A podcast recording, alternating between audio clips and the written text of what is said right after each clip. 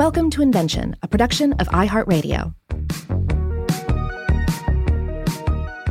Hey, welcome to Invention. My name is Robert Lamb. And I'm Joe McCormick. And Robert, I'm going to start off with a question that may seem totally unrelated to today's topic, but we'll get there. How often do you encounter a belief in fate in the modern world, in this technological society that we live in? Ooh, that's a good question. Um, I mean, it, it certainly shows up in, in narratives that we encounter and, and even put a great deal of, um, of thought into, uh, mm-hmm. you know, in, in our modern society. But in terms of like personally believing in fate, I don't know. I mean, there are, there are certainly various, uh, particularly I'm thinking of various sort of new age belief systems that put a lot of emphasis on sort of setting your own fate and manifesting something in the future, and therefore like creating this this line of fate that you're going to follow. Uh, but so many other like religious worldviews are going to depend upon like the, the importance of, of free will. Mm-hmm. You're making a choice to do you know to go this way or go that way, and perhaps things are more or less on the rails once you have made that choice. But then I feel like in the secular world, there's more of an understanding of um, of chaos and mm-hmm. uh, and chance, and maybe we you know, we exaggerate our chances regarding various things, but for the most part, we realize that uh, we're we're kind of at the whim of the universe. I feel like it shows up some in uh, in some contexts more than others. Like you still very often get the feeling of uh, p- people falling in love and believing they were meant for each other. That's true. So I, you do encounter it there. That's like a certain kind of belief in fate. And I would say that belief in fate is not exactly the same thing as the sort of personality trait of fatalism, which mm-hmm. you do encounter sometimes. Yeah, I mean, when you get into the whole you know question of free will, which we certainly have uh, quite a bit on our other show, stuff to blow your mind, you know, there's always that um, you know that view of looking at things is just completely you know everything is predetermined by your environment and uh, and the brain and that we're you know we're not the, the, argument that we're not even necessarily making any choices. We're just on this trajectory. And I guess you could you could very much align that worldview with an idea of fate. You know what else could we be? What else could we do being what we are? Yeah but then again you have the idea that uh, I mean, it's very common belief among, say, philosophers and uh, and and physicists and stuff that there's this this principle of compatibilism, which mm-hmm. says that well, maybe we do live in a physically deterministic universe, and yet, nevertheless, because of some features of the way we conceive of free will, the idea of determinism in physics and free will in our lives are not really actually in conflict. And of course, I mean, there are going to be cultural differences here as well. I mean, certainly in, in the United States, there's still the, you know, this idea of, uh, you know, American exceptionalism and combine that with celebrity worship and celebrity culture. And you have, like, you have some kind of weird, uh, warped takes on what fate is and how it works. You know, like, is the, is there just sort of this idea in society that you are, you know you're destined for greatness or are you mm. defying the fates by uh, you know grasping after your own greatness well this all came to mind because we're talking about scissors today. so, what's the connection here? Well, I was thinking about how the ancient Greeks were in in many ways really into fate and destiny. I think you'd probably find some some counter strains of thought running in, uh, through ancient Greece, but it was a it was a common folk belief among the ancient Greeks that a person's life was already a sort of pre-written text, decided in total for them at the moment of their birth. And then a more limited version of this was that even if all the exact details of your life weren't predetermined, the length of one's life and the time and the nature of one's death were all decided in advance, and even the gods couldn't intervene. But if even the gods couldn't intervene to change your fate, who's deciding your fate in the first place? If it's not Zeus, then who? And here is where a trio of excellent creepy characters from mythology comes in. Uh, according to one popular form of Greek religion and folk belief, the deciders of each person's individual destiny are the Moirai, or the three fates. These are depicted as three divine women spinning out our lives as strands of thread or twine. And they've got they've each got their own name and personality. So there is Clotho, the spinner, who creates the thread of life upon her spindle. And then there's Lachesis, the allotter, who measures out a certain length of the thread of your life. And then there is Atropos, the inflexible or the inevitable, who makes the decision final and secures the circumstances of each person's death by snipping off the thread of life with a pair of scissors or shears. Yeah, there's it's they get worse as they proceed. You know. they do, yeah. Uh, there, there's a great line. The poet John Milton wrote about them in the uh, poem Lycidas, in this section where he, I think he's sort of talking about the cruel ironies of fate. And he writes that, you know, just when we think we're about to come to some great reward, quote, and think to burst out into sudden blaze, comes the blind fury with the abhorred shears and slits the thin spun life. Ha. Now, the, one of the interesting things about this, to bring everything back to invention for a second, is that is that we're we're looking at a, just a yet another example of technology, and in this case, essentially manufacturing, mm-hmm. uh, like linear manufacturing, being used as a metaphor for something about life, for understanding the mysteries of the universe. Yeah, coming to see the most fundamental attributes of human life itself through our ancient technological innovations, like the wheel. Mm-hmm. How many metaphors about life and death involve the wheel? And now spinning and ancient textile technology. but I love the idea of Atropos, the the inevitable, because it's it's so uh, it's so spooky and empowering. The next time you're scrapbooking, or the next time you're wrapping Christmas presents, and you've got that pair of scissors in your hand, you think of yourself as Atropos, the inflexible, the blind fury with the abhorred shears, who cannot be reasoned with, cannot be bargained with, who doesn't feel pity, who will not stop mm-hmm. until the snip. You know, uh, Stephen King wrote uh, an excellent novel years back titled Insomnia mm-hmm. uh, about a, a, man who's having increasing trouble getting to sleep, experiencing insomnia. But he begins to sort of waken up to um, all these the sort of supernatural goings on in the the town and in the world, uh, you know, j- just outside of the uh, you know the, the, vision of the waking uh, people. Mm-hmm. And uh, three uh, three fates essentially show up in that story as well with their authentic Greek names, but instead of being uh, you know these three women, they're displayed as as three little bald doctors with scissors.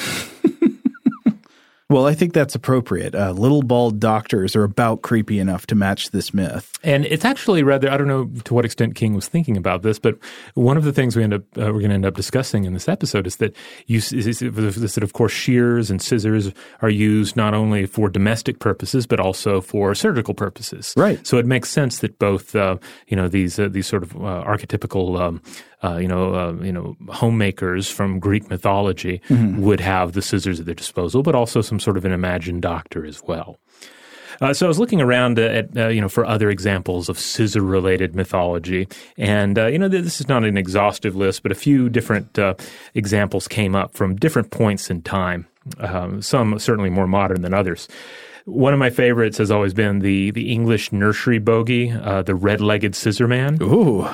There's a whole rhyme about the red-legged scissor man, and basically, this is just like a vile goblin creature that will come and uh, cut off your thumbs if you keep sucking your thumb. Oh, okay. So we talked about English nursery bogies back in our "Stuff to Blow Your Mind" episode about Jenny Greenteeth. Yeah, where I think generally the idea is that many of these uh, stories are about monsters that were made up in order to teach children a lesson or to discourage a prohibited activity. Yes, to scare them into obedience. where you're like, look, I'm, I'm, I'm tired of arguing with you. Just look at it this way: if you don't stop sucking your thumb, a monster is going to come and cut those thumbs off. Yeah, if you don't stop playing by the filled-in marl pits, then Jenny Greenteeth is going to pull you under. now, another uh, example that came up is uh, an entity known as uh, Kuchisake Onna. Uh, this is the Japanese slit mouth woman, uh, a spirit uh, that's said to brandish a pair of scissors and also has like a gaping slit mouth, uh, like her cheek, you know, has been uh, cheeks have been cut open on either side, which I think is also called a, what a Glasgow grin, uh, you know, like mm. the Joker right. has in what the, the the Dark Knight Return, yeah. before the, the second Batman movie, The Dark Knight, yeah. yeah. And uh, basically, the idea is like she appears to you, and if she, and then she'll ask you if she is beautiful, and you just have to say yes because if you say no, she'll slash you with her scissors. Oh my god! And uh, yeah, I was re- reading a little about this. It's, I read that the, the idea has caused a public panic as recently as 1979, and the idea itself dates back possibly to the Edo period, but it's very much an example of the overall Japanese vengeful, vengeful ghost motif, and that motif, of course, goes a long ways back and is a staple in Chinese mythology and other East Asian myth cycles as well. Just you know, often without the scissors. Now, I can't remember, were there any scissors or shears among the possessed demon tools that we talked about in an episode of Stuff to Blow Your Mind not too long ago? I don't recall specifically, but I, you know, I would almost assume they would be on the list. Uh-huh. Now, another example I came to was uh, I was reading Spindle, Shuttle, and Scissors Ambiguous Power in the Grimm Brothers' Tales by Celia uh, Catlett Anderson. And the author points out that, quote, the Teutonic tradition domesticates the Greek mythology in which spindle and scissors are personified. And so uh, these implements factor into numerous uh, of the the Grimm uh, Grimm brothers' tales, uh, aiding heroines and villains alike with varying magical properties. And so they're they're frequently instruments we see here in some of these other examples of feminine power and a counterpoint to um, to the weaponry of male characters that you uh, you see in say the Grimm brothers' work. I often notice this in, uh, in in fiction where when scissors are wielded in a threatening way, you know, not just on you know thread or whatever, but when they're wielded as a weapon, it's very often by women against men in movies and stuff. I think about uh, the Hitchcock movie Dial M for Murder. Oh yeah, that that was a classic. I was looking up some some famous scissor kills, and that one definitely made the list. Uh, more recently, Jordan Peele's Us uh, uh, features scissors. Oh yeah, yeah. And then there's a wonderful scene, like the most memorable scene in the movie The Exorcist Part Three. Do you remember this sequence? Horrifying. Yeah, there's a, where it, it is not especially. It's not even gory. It's just a, a wonderful jump scare involving a, like a gigantic pair. I think they're supposed to be like autopsy or necropsy scissors. Oh, yeah. Though- for shearing bones. Maybe. Yeah, yeah. Th- though I think they are ultimately an exaggerated prop. Uh, certainly, listeners can write in and and correct me on this, but I believe that the the, the shears that are displayed in that movie are, are way larger than anything you would actually use. the Exorcist Three is actually pretty scary. Yeah, it is. It has some has some great parts and some and some wonderful uh, actors in it as well. Uh, Brad Dourif is in it. Yeah, he is. And of course, we'd be remiss if we didn't mention Edward Scissorhands, the uh, the unfinished uh, lowercase f Frankenstein with scissors for hands from Tim Burton's 1990 film classic. I think they're deploy. I, I haven't seen Edward Scissorhands in a long time, but I remember it's basically like an ironic thing that he's Right. got scissors for hands because he is a gentle soul. Right, and it's and it's yeah, it's part of the metaphor of like oh you know, he doesn't have uh, he doesn't have hands, he can't uh, he can't uh, touch and uh, and and have this this very uh, human part of his sensory experience because instead he has these awful scissors. But then he still manages to do beautiful things with those scissors. And I believe you had a had a favorite example from uh, cinematic uh, uh, history as well. Well, just because I can't get the Big Lebowski out of my head, I've watched it a hundred times or whatever. Of course, there's the dream sequence with the big horrible, you know, the German nihilists from the band Autobahn with their giant scissors. Yes, I actually think yeah, the Big Lebowski example is quite interesting because they're ultimately they show up as a manifestation, a dream manifestation of castration fear.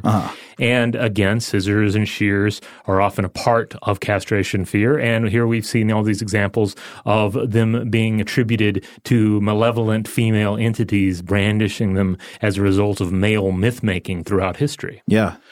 Well, maybe now that we have suitably over dramatized and read a lot of uh, like myth and horror into this common household item, let's come back to the common household item and think about scissors and shears as an invention. Oh yeah, and I have to say, a big fan of scissors. We're a big scissor household. My my son has always been obsessed with crafting. Uh, he's seven now, and I actually cannot remember the last time he used safety scissors or children's scissors because he's just used just straight up kitchen scissors for the longest.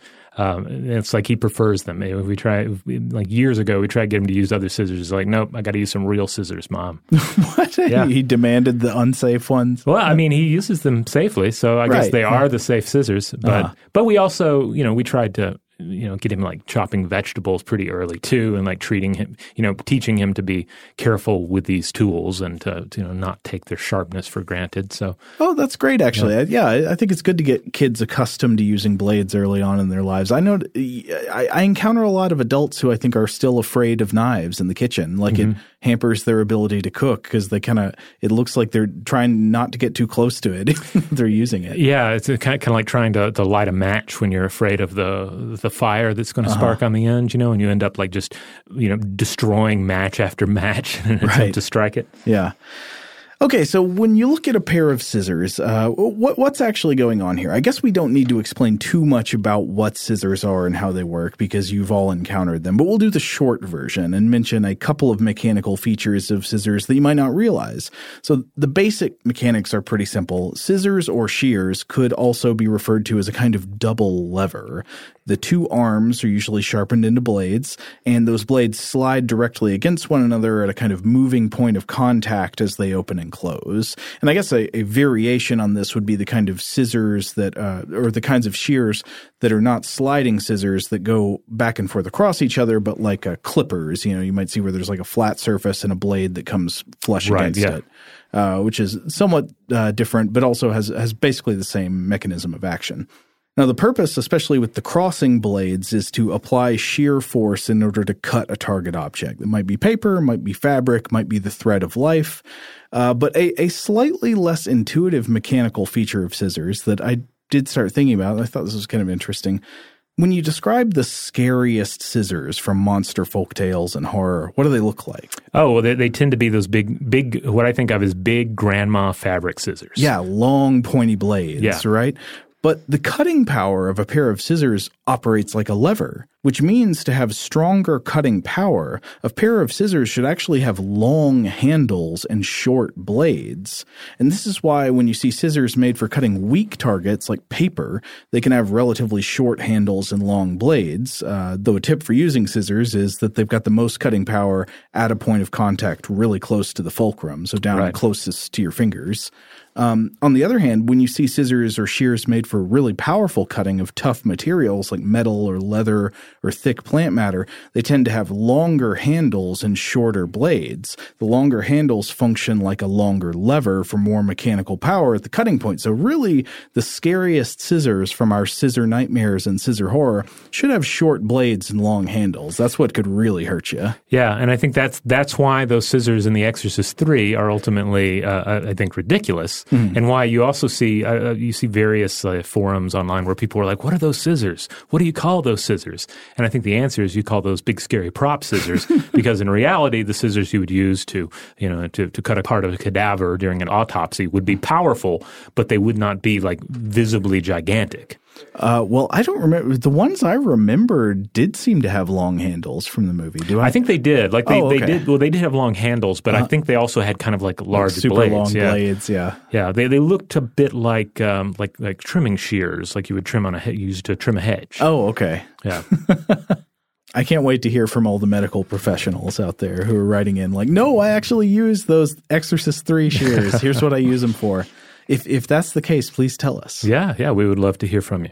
Uh, but uh, so a question we always like to ask when we're looking at an invention is what came before. So how could we ask that about scissors? I don't know, but we'll try. Maybe we should take a break and then we'll we'll come back and address that.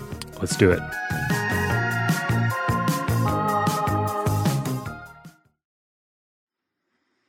All right, we're back. So, what came before scissors? Well, I, I think the obvious answer here is that you know ultimately scissors are an evolutionary step beyond a single cutting instrument, beyond like a single blade. Mm-hmm. And I, I think we should stop and think again about the challenges of cutting something, say a strand of hair. Okay. So, to use a common blade, what are you going to do? You're going to need to, to some way hold the hair in place for the blade to cut via that that pushing force and that shear stress that we've talked about already.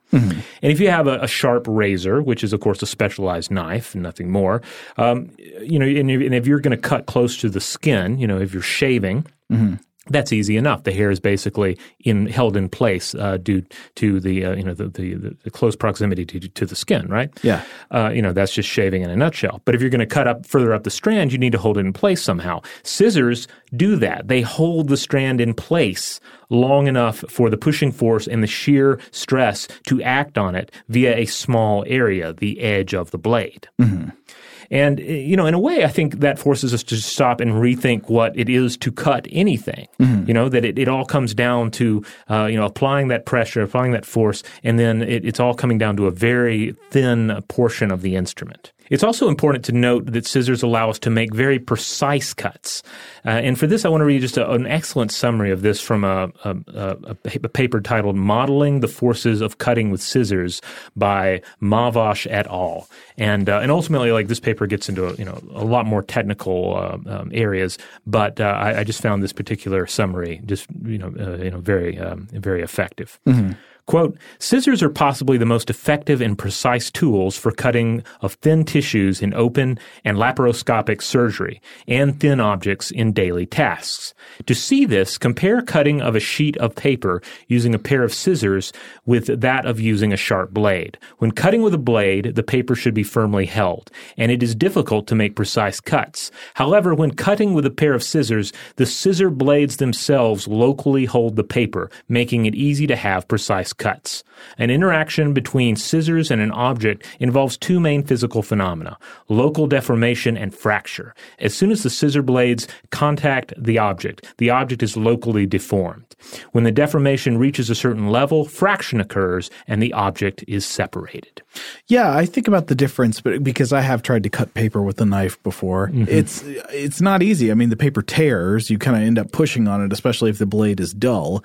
Even if the blade is sharp, it's hard to make straight or precise cuts with a knife. The knife kind of wants to go all over the place. It wants yeah. to curve off course and stuff. I also often think about this with another uh, another invention uh, that I often find um, irritating, and that is the big industrial paper cutter with the big uh-huh. uh, uh, like machete blade guillotine uh, on the side uh-huh. because like that is essentially generally what's happening is you're being forced to cut with the entire length of the blade with the entire length of the scissors. Mm-hmm. so of course it cuts really well down there towards the the axis. Right. Uh, but the further up you go the like the it's just going to go off to the side. It's going to rip. Maybe i'm using it wrong uh, or trying to put too much paper in there but i always find it a frustrating experience. Now i was wondering about a question having to do with with cutting in the ancient world and the prehistoric world. And that question is Did prehistoric hominids cut their hair? And if so, how did they do it? Because hmm. obviously you can cut hair with a knife. Uh, it just doesn't seem like the best way. I mean, if you had scissors, it'd be a lot easier. Yeah, this is this is something I, I was thinking about a little while back, while back as well. I think I was at the zoo, and I was mm-hmm. thinking about you know all the the wonderful uh, you know, d- different varieties of, of, hair and feathers and and uh, and so forth that you see on animals. But uh, but humans, like we're the ones who can, if left to uh, our own devices, grow enormous and ridiculous beards and mm-hmm. grow enormously ridiculous long hair. Mm-hmm. You know, you don't you don't see that on say a gorilla or a chimpanzee. So it would make sense that as we you know became more and more human, as we developed this ability to grow out ridiculous lengths of hair, we would start developing means of cutting it back. Yeah. Just to keep from like strangling ourselves in the night with our own matted braids, you know? Yeah. I mean, hair doesn't grow forever. I mean, at, at some point, most uh, hair will reach a certain length where it, it stops growing there and hair grows from different follicles and mm-hmm. stuff, where it'll fall out eventually. Um, and so we, we don't know exactly what fashion and grooming trends were like in the ancient world. We have some evidence from like uh, ancient artistic depictions of other humans. Mm-hmm. Uh, prehistoric people might not have had all the hair care practices of modern people, but there is some archaeological and artistic evidence that they did some stuff to their hair. Sometimes they took care of their hair, including a lot of uh, indications of braiding, especially braiding of long hair in women, but sometimes cutting hair or shaving the head. Uh, like there are a lot of depictions of prehistoric peoples that appear to have no hair on their head. So why would that be? Well, again, it's really hard to know for sure why fashion and grooming trends arise, especially in the ancient world where there are no written records. But one possibility is that cutting hair short or shaving it would help prevent infestation of parasites like lice. Mm. Uh, it would make hygiene easier, and it might possibly have been involved in sexual selection or attractiveness. Uh, this is related to the hypothesis that our, our hominid ancestors, like, why did they lose the thick covering of body hair that they had a few million years ago? One hypothesis is, well, they lost most of their body hair as a way of repelling parasites and that would turn into a kind of honest advertising of hygiene and health to mates. You could say like, "Look at my relatively hairless skin. No parasites hiding anywhere in there." And yet the ability to grow a ridiculous beard right remained. Yeah. yeah. Um, so again, we don't know, but it's possible that something like that helped push hair grooming priorities, uh, such as cutting hair short or shaving the head or trimming the beard. But we don't know for sure. But yeah, so ancient peoples did some things to their hair. We have some evidence of that, and it uh, it, it seems likely that before we had good metal tools like bronze tools, they probably just used sharp knives or sharp like stone knives, mm-hmm. maybe made from flint or obsidian or whatever. Doesn't sound very pleasant. Well, you know, but but it, it, does show you why they would develop, uh, you know, increasingly better means of doing it. You know, you'd mm want you'd want it to be a more pleasant experience, and you'd want to have more, uh, you know, aesthetically pleasing results, especially if it was something that was involved in mate selection, which I think is not a stretch to imagine because it essentially that's the case today. Right. We're we're just very fortunate today to have scissors for haircutting. Now, uh, so the scissors we're familiar with today are, are usually based on what you might call the pivot model of design, and that that's where the two blades are actually two separate pieces of metal, and they're connected. Each one blade is connected to one handle for the fingers, and then they're joined together by a pin, and then that becomes the fulcrum of the the two levers moving open and close. But an interesting design feature of the scissors of the ancient world is that they often did not have a pivot. They did not have multiple pieces, even. They're built out of a single piece of metal with no pivoting parts. Now, how would that work? Well, it's actually pretty simple if you think about it for a second. It worked on the principle of a spring. Mm-hmm. And I and by the way, I certainly want to come back and do an episode on springs uh-huh. to to fully invoke Coily uh, the, uh, the, the spirit of springs, uh, the, the, gremlin of springs, uh, so that we can consider what would a, world would be like with no springs. That is one of the best MST shorts of all time. I, am so excited! I got to show it to my son over the weekend because he was he asked in the car he'd found a little spring, uh-huh. and he asked he said, "What would happen if there were no springs?" What? Yeah, and I was he like, straight up asked. Yeah, he, he asked, and I was like, "Well." I have a short to show you. And so we started watching it and and he was like, I think he's evil. I think Corey's evil. And I'm like, no, you got to watch the whole thing. He's teaching a lesson. Everything's going to turn out okay.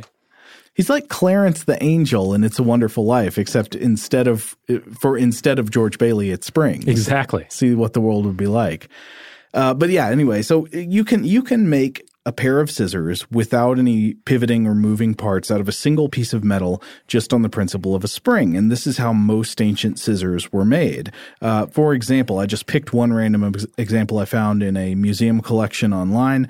It's part of the Metropolitan Museum of Art's collection, and this is a pair of scissors from the Tang Dynasty period of China. It's dated to sometime between the 7th and 9th century.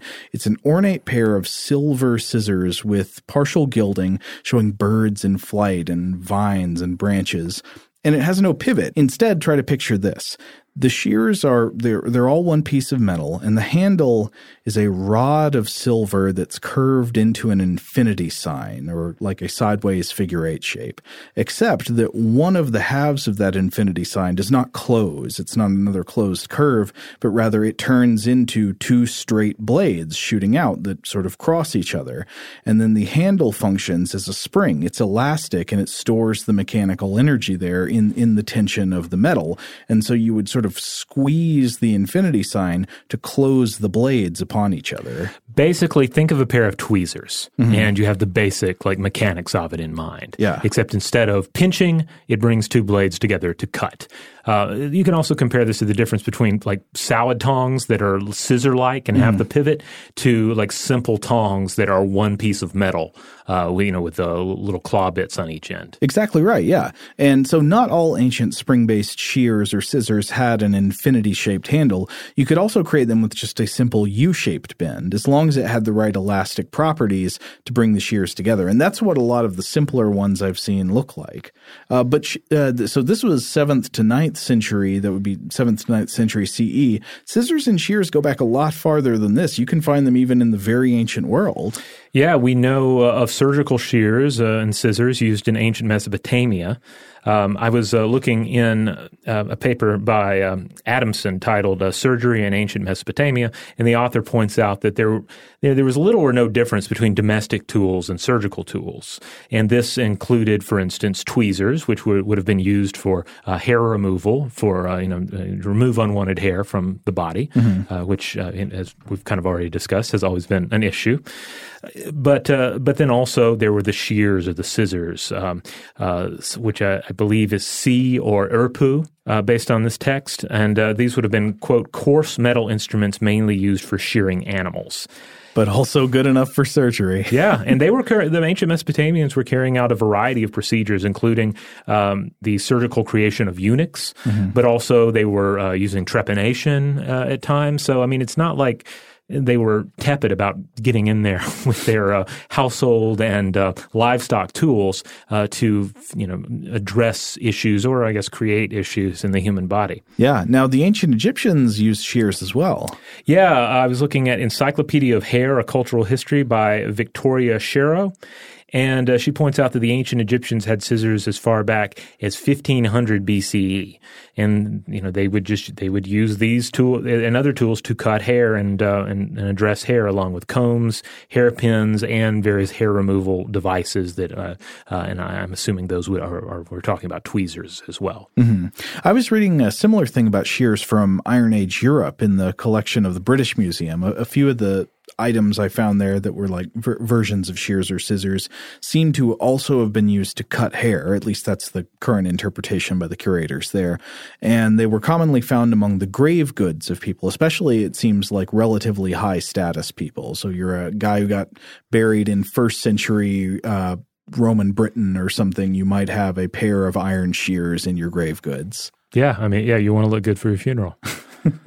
And then uh, I also f- found a, a, cool example from the ancient Roman times, the forfex, they were called. And this consisted of, of two blades on a common metal loop, essentially the spring loaded shears or scissors we were discussing earlier.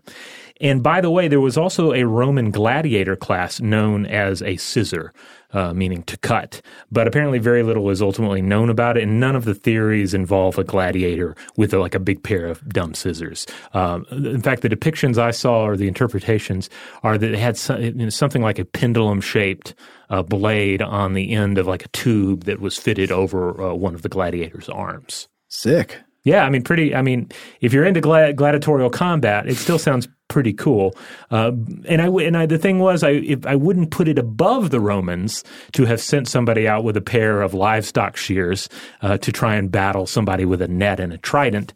Uh, but as far as I can tell, there's no evidence that they uh, ever did that. Okay, time for a little exploration of the word scissors. Good word because is there a singular scissor? Is that a word? Isn't that what happens when you take a pair of kitchen scissors and you snap them in half? You know, the kind that, that uh, where the pivot unlocks. I have one scissor and another scissor here. Yeah, and I must put both scissors into the dishwasher for the evening. No, it, it is not like that. there is a word scissor, but it's a verb, right?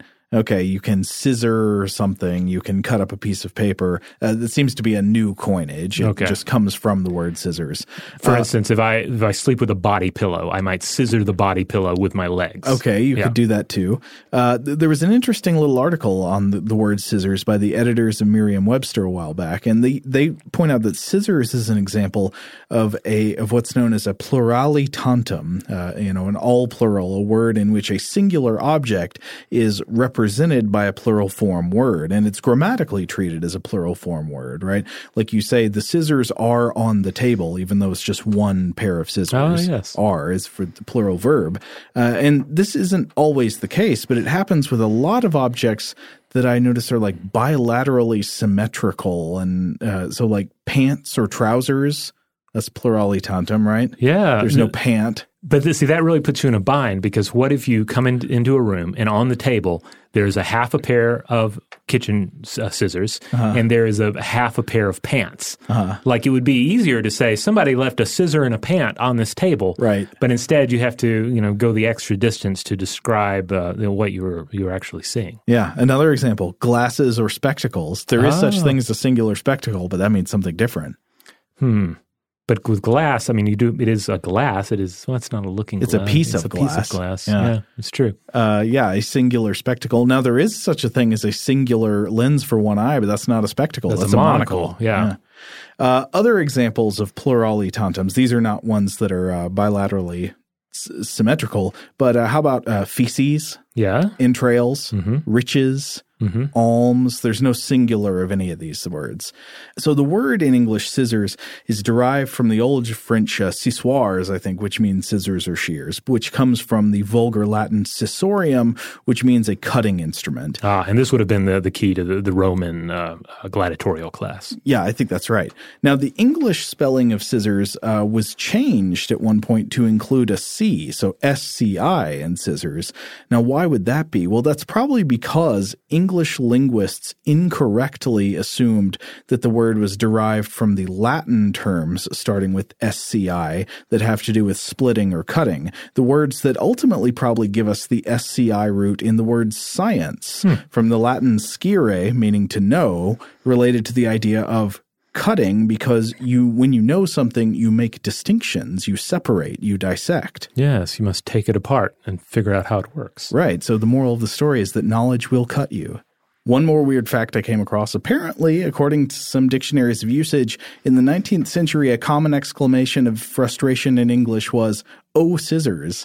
I've never come across this in the wild. Like, oh, scissors. Right. Or, or could you adapt it and be like, what the scissors?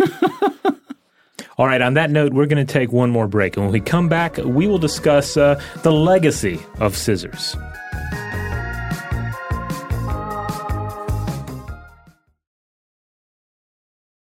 All right, we're back.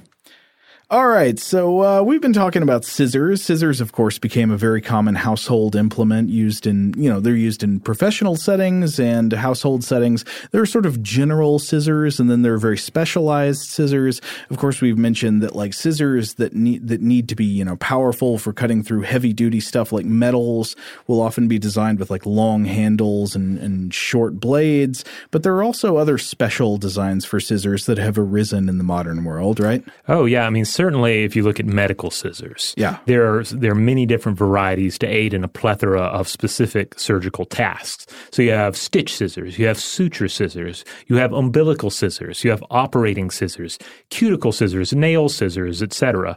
And that's not even getting into scissor-like instruments uh, that uh, you know or that are more about pinching or clamping, such as hemostats. And then, of course, we have the world of crafting, uh, where you have so many different varieties of scissors as well. What, Uh, Robert? Do you know what pinking shears are? I know that word, but I don't know what it does. oh, these are like these are little tiny ones, right? Are Uh, they? I think so. They're or maybe I'm confusing them, but aren't these the ones that you use on? Uh, aren't these for like plants? Oh, I don't think so. I think they've got some kind of. Spe- I'm thinking maybe of pruning. I'm thinking of pruning. Maybe we shouldn't talk about it if we don't know what they are. No, I know no, they're we, a thing. We do not pretend to have all knowledge of all scissors. We're not scissor masters here. the people out there in crafts that might use pinking shears, they- they've got like like ripply blades or something. Oh well, you, you know, like the alligator type scissors uh, for because you know, that's the thing. You have you have varying uh, you know sizes of crafting scissors, just as you have varying sizes of uh, of medical scissors, uh, determining on what you're cutting and you know how you know the length of the cut, the precision of the cut, and then also you have the various designs they may cut, uh, like uh, you know the sort of alligator toothed uh, serrated blade scissors that uh, you know allow you to leave behind a pattern. Ultimately useless for anything else, but but cutting, uh, making a cool pattern when you cut. I'm sure somebody's come up with a good use for them. Uh, now, another one is uh, trauma shears. I think this is pretty interesting. Shears that are specially designed to be able to cut through heavy duty stuff while at the same time not stabbing or poking people. Oh, like cutting clothing from an injured individual. Exactly. They, they might be used by, say, a paramedic responding to a, you know, a medical incident where you need to get somebody's clothes off real quick to, you know, uh, treat a wound or something, or even just see what's wrong with them Right. to get under there and see the problem. Uh, but maybe they're wearing heavy duty jeans or something like that, or, you know, you can't move them. So you, you just cut through the clothes. So they're in an angle that makes it easier to cut through clothes without your hand getting in the way. But then also they, they've got like just a little barrier at the bottom so that they're not stabbing or cutting your skin while you're going along trying to cut them off, even if the clothes are tight. But another great example of of life saving scissors, I guess this would be the exact opposite of the uh, the the abhorred shears of Atropos. The, these would be the jaws of life. Now this is this is interesting because of course I prior to this episode I had heard of the jaws of life, of course, and mm-hmm. you know it's just kind of like a common refrain of like, oh, you're gonna have to get the jaws of life. Sometimes even used as a joke. Uh, uh, weirdly enough, uh, you know, where someone's going to need to be removed from some sort of like a vehicle or something, get the jaws of life. And the thing is, I always imagined the jaws of life as being an instrument for prying something open, mm-hmm. uh, but they are ultimately more like scissors than I gave them credit. Well, it's actually both. Uh, I mean, it depends on what you call the jaws of life, but there are hydraulic tools for be, for doing both of those things. Okay. Um, so I would consider the jaws of life not only a great invention, but a great example of branding because how can you not remember that name? Mm-hmm. Whoever, uh, whenever the company decided to start calling them jaws of life, that was a smart move. But what are they? So technically, the jaws of life uh, is a term referring to a set of hydraulic cutting tools that are used to help extract people who are trapped in hard enclosures, usually metal enclosures. M- most often, this is going to be people who are trapped inside cars after auto accidents. So you picture the scene to understand the problem. A car has been in a high velocity freeway collision or maybe you know wrecked on a racetrack or anything like that and it's partially crushed and there are passengers inside the car who are injured but still alive. First responders need to be able to get the passengers out so they can get medical treatment, so they can stop bleeding and all that. But because of the way the car was deformed in the accident, the doors won't open. So how do you get them out? Well, there was an inventor and auto company founder named George Hurst who thought about this problem. It was in the 1960s. Supposedly, the idea came to him after he was watching an auto race event where there was a crash, and it uh, took the emergency team a long time to get the driver out of the damaged car. And when you're injured in a car crash, that time waiting can be the difference between life and death there's something first responders talk about this like sort of like the magic hour or the golden hour like you, mm-hmm. people need to get to the hospital within an hour if possible okay that's uh, different than the golden hour in photography right yeah. i mean it just means that, i mean everybody's case is different obviously mm-hmm. but like chances are better the sooner you get people there basically right so George Hurst and his company developed this tool that would later come to be known as the jaws of life and patented it in the early 1960s. The common name, of course, comes from the expression of being snatched from the jaws of death. These ah. the jaws of life that snatch you first, I guess. Oh, that's good. But hopefully they don't snatch you because that wouldn't be good. There, there are actually multiple hydraulic power tools used in extractions like this today. So you got a hydraulic spreader. This is kind of like reverse scissors. It spreads apart a gap in the metal.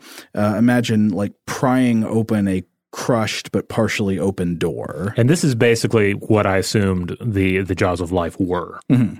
Uh, there's also a hydraulic ram that can be thought of as doing a similar kind of job, like spreading things apart, but maybe at more distance or more powerfully. It can be used to, say, unfold partially collapsed auto body frames. For example, if the passenger's legs are trapped under the dash of the car and the car is sort of folded in on you, the ram can be used to spread the car body apart so that they can get you out.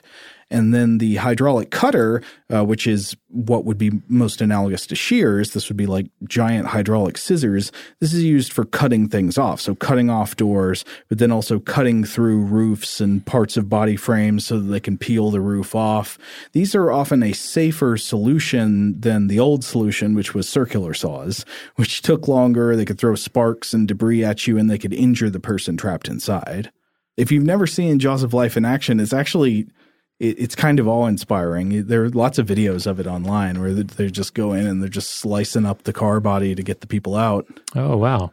I wonder if there are ever like just live demos uh, of this technology where they just like come out to the like local fair and because mm-hmm. uh, there's no, you know at various uh, fairs you know people want to see a car destroyed either by a Bigfoot truck yeah. or as part of some sort of a competition where you like pay you know a few dollars and like you beat the car with a uh, you know with a baseball bat or something or yeah, a sledgehammer. Yeah, yeah, yeah. Donate an old junk car and then they cut it up with the with the hydraulic cutters. Yeah, yeah. and then it would be a demonstration of the the technology. Surely that is done somewhere. I'm sure we'll hear from uh, a listener with an example of just such a demo.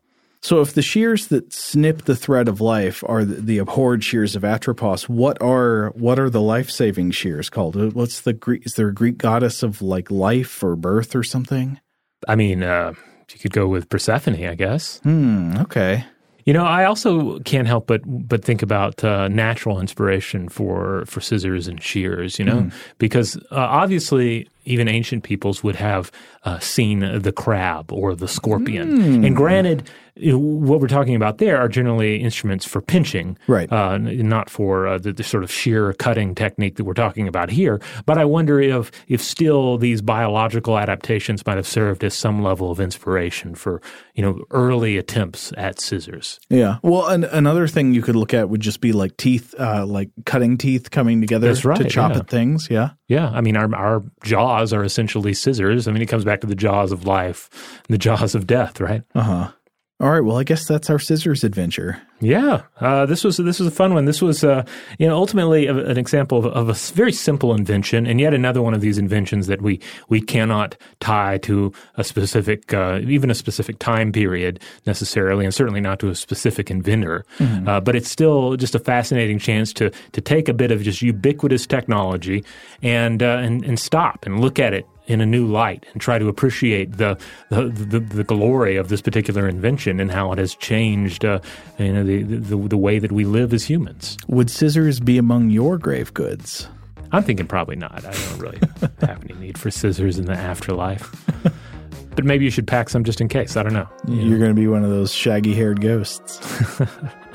All right. If you want to check out more episodes of Invention, head on over to inventionpod.com. That's the website. And if you want to support the show, the best thing you can do is tell your friends about us. Make sure you have subscribed to the show. And if you have the power to do so, uh, give us some a nice star rating. Leave us a nice review. That sort of thing helps out the show in the long run.